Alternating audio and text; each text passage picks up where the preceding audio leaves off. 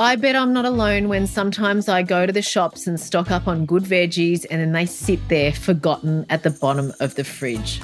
I'm Yumi Stynes. And I'm Simon Davis. And today on your five minute food fix, we'll tell you what to do with those sad, forgotten vegetables.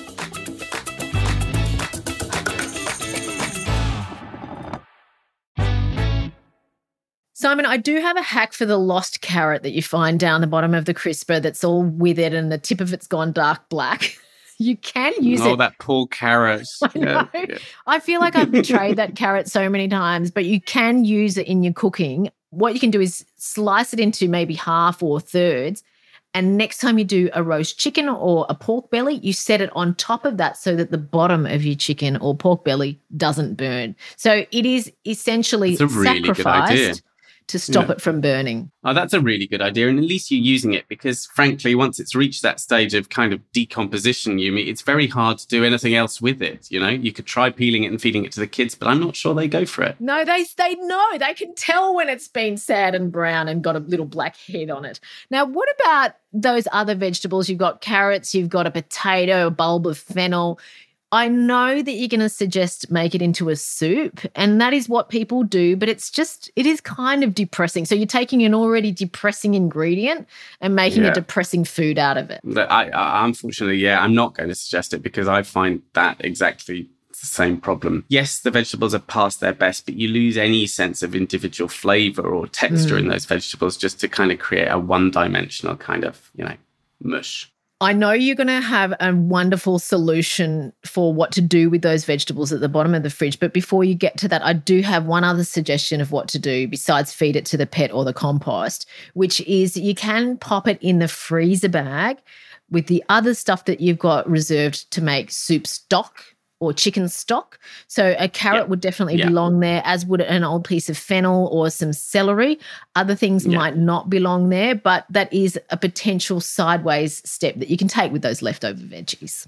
Yeah, absolutely. I always have a freezer bag on the go in my freezer with with those leftover bits of vegetables and also things like asparagus stalks when you're snapping them off and you're using them for other things. They go in there too. Really, it's an extension of that kind of sacrificing your thing. You've the vegetables have gone past their point of being useful as they are, but you're sacrificing them to create like a beautiful veggie stock or something gorgeous.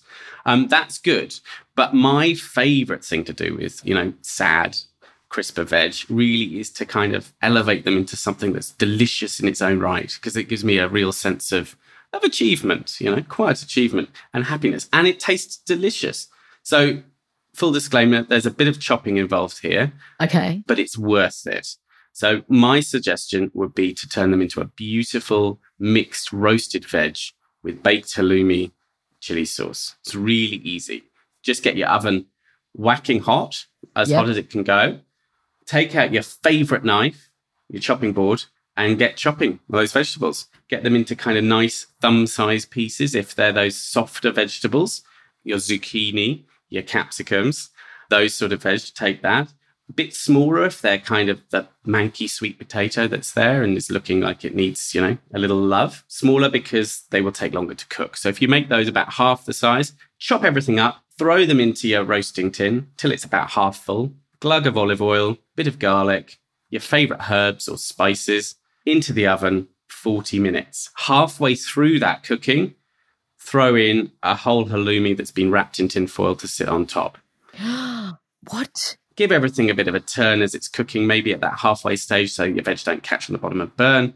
And when it all comes out, Yeah. chop up the halloumi, drizzle over your favorite chili sauce. I love sriracha. Serve it with toasted flatbreads, sprinkle of salt, pepper, and you're onto a beautiful, Oh. healthy dinner that has, you know, I don't know, eight of your 10 veg a day or whatever it might be. Yum. That sounds incredible, Simon. So, just quickly, why do you wrap the halloumi in foil? I wrap the halloumi in foil because it kind of actually keeps a lot of that moisture in the halloumi and it keeps it really soft and delicious rather than kind of drying out. And then when you open up that packet, you'll find there's this lovely kind of almost like little liquidy sauce that can then ooze over the vegetables, which is really delicious. The other thing you can do when you throw the halloumi into that tinfoil packet is it's a Cypriot thing actually, is to drizzle a bit of honey over the top of it and uh, then close up the package. And then you'll have really sweet, salty cheese, beautiful roasted veg, chili heat from the sriracha.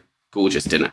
That is the best solution I've ever heard to that manky stuff at the bottom of the fridge. Thank you so much, Simon. That is, I'm totally doing that. And honey on the halloumi. Damn right I am. Damn right I am. Get more info on today's five minute food fix by following us on Instagram. There's lols there, but there's also functional recipes that you can use right now, today, for your family and friends. Follow the show for free on the iHeartRadio app.